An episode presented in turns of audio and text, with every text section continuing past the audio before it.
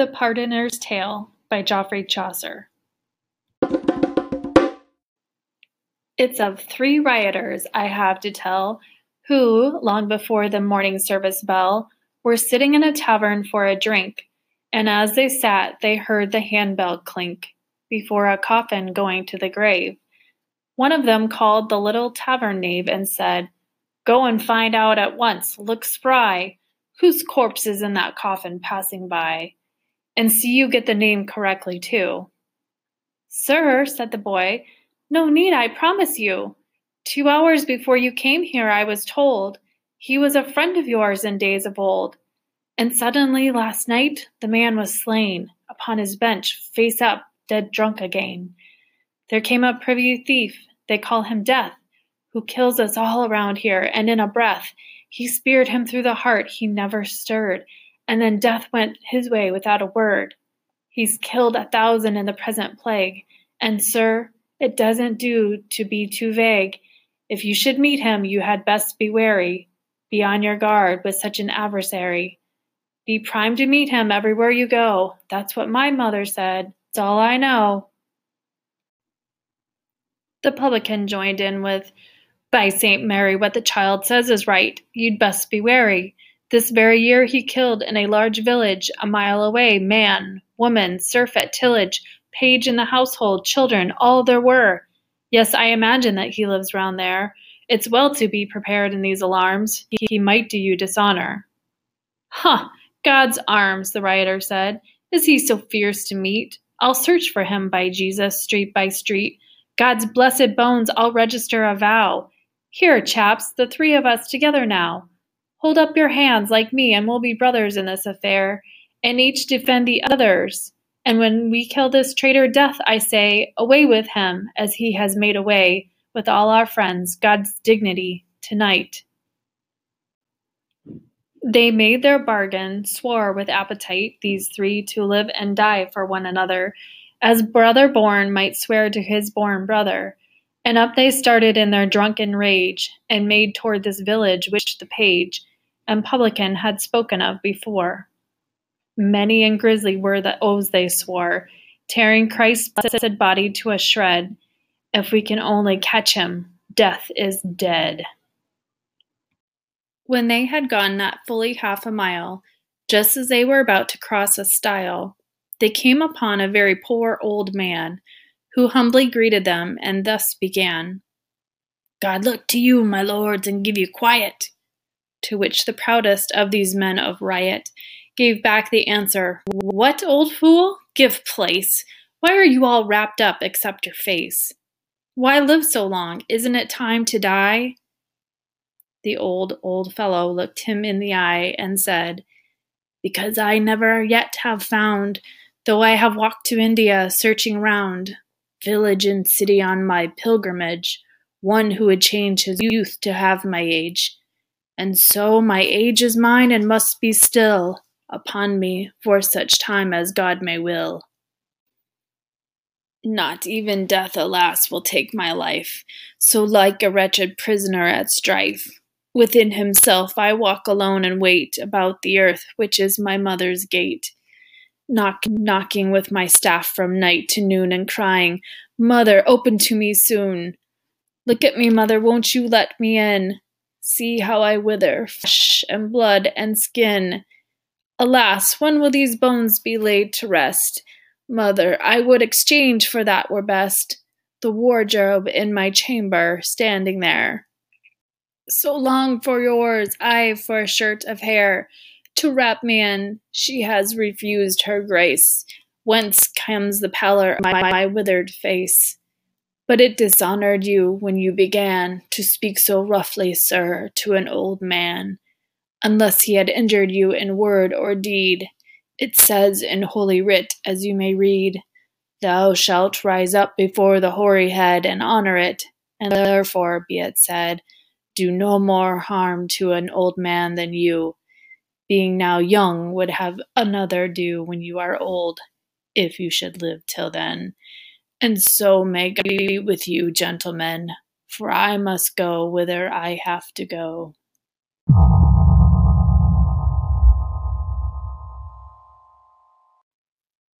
By God, the gambler said, you shan't do so.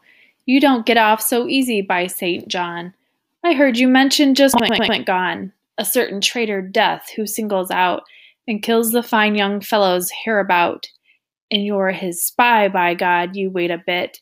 Say where he is, or you shall pay for it. By God and by the Holy Sacrament, I say you've joined together by consent to kill us younger folk, you thieving swine. Well, sirs, he said, if it be your design to find out death, turn up this crooked way toward that grove. I left him there today, under a tree, and there you'll find him waiting. He isn't one to hide for all your prating. You see that oak? He won't be far to find. And God protect you, that redeemed mankind. Aye, and amend you. Thus that ancient man.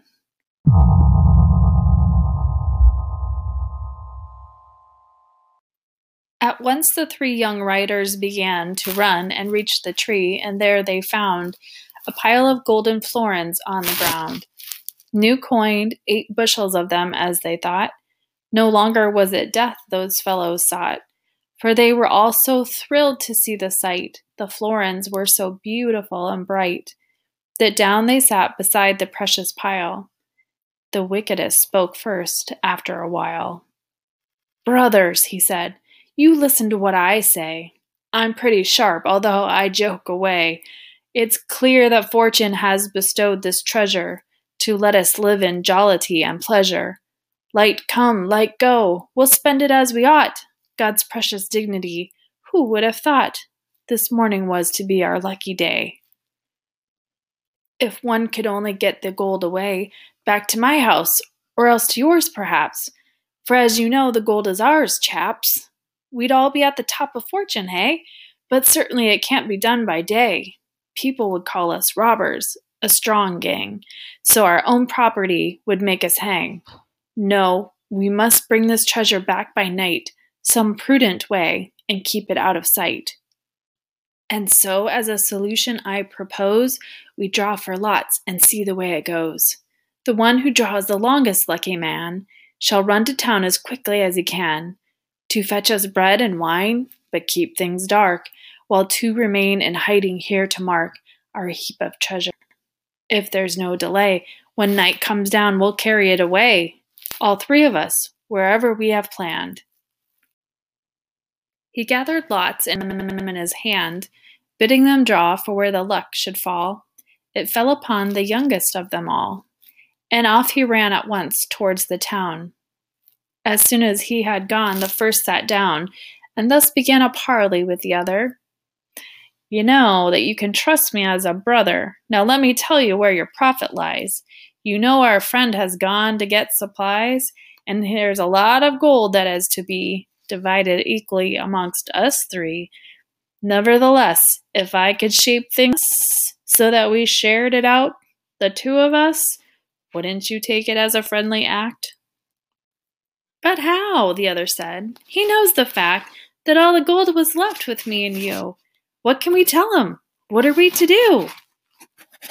Is it a bargain, said the first, or no? For I can tell you in a word or so what's to be done to bring the thing about. Trust me, the other said. You needn't doubt my word. I won't betray you. I'll be true. Well, said his friend, you see that we are two and two are twice as powerful as one. Now, look, when he comes back, get up in fun to have a wrestle. Then, as you attack, I'll up and put my dagger through his back. While you and he are struggling as in game, then draw your dagger too and do the same. Then all this money will be ours to spend, divided equally, of course, dear friend. Then we can gratify our lusts and fill the day with dicing at our own sweet will. Thus, these two miscreants agreed to slay the third and youngest, as you heard me say. The youngest, as he ran towards the town, kept turning over, rolling up and down, within his heart the beauty of those bright new florins, saying, Lord, to think I might have all that treasure to myself alone. Could there be anyone beneath the throne? of God so happy as thy then should be? And so the fiend, our common enemy, was given power to put it in his thought that there was always poison to be bought, and that with poison he could kill his friends. To men in such a state, the devil sends thoughts of this kind and has a mission to lure them on to sorrow and perdition. For this young man was utterly content to kill them both and never to repent.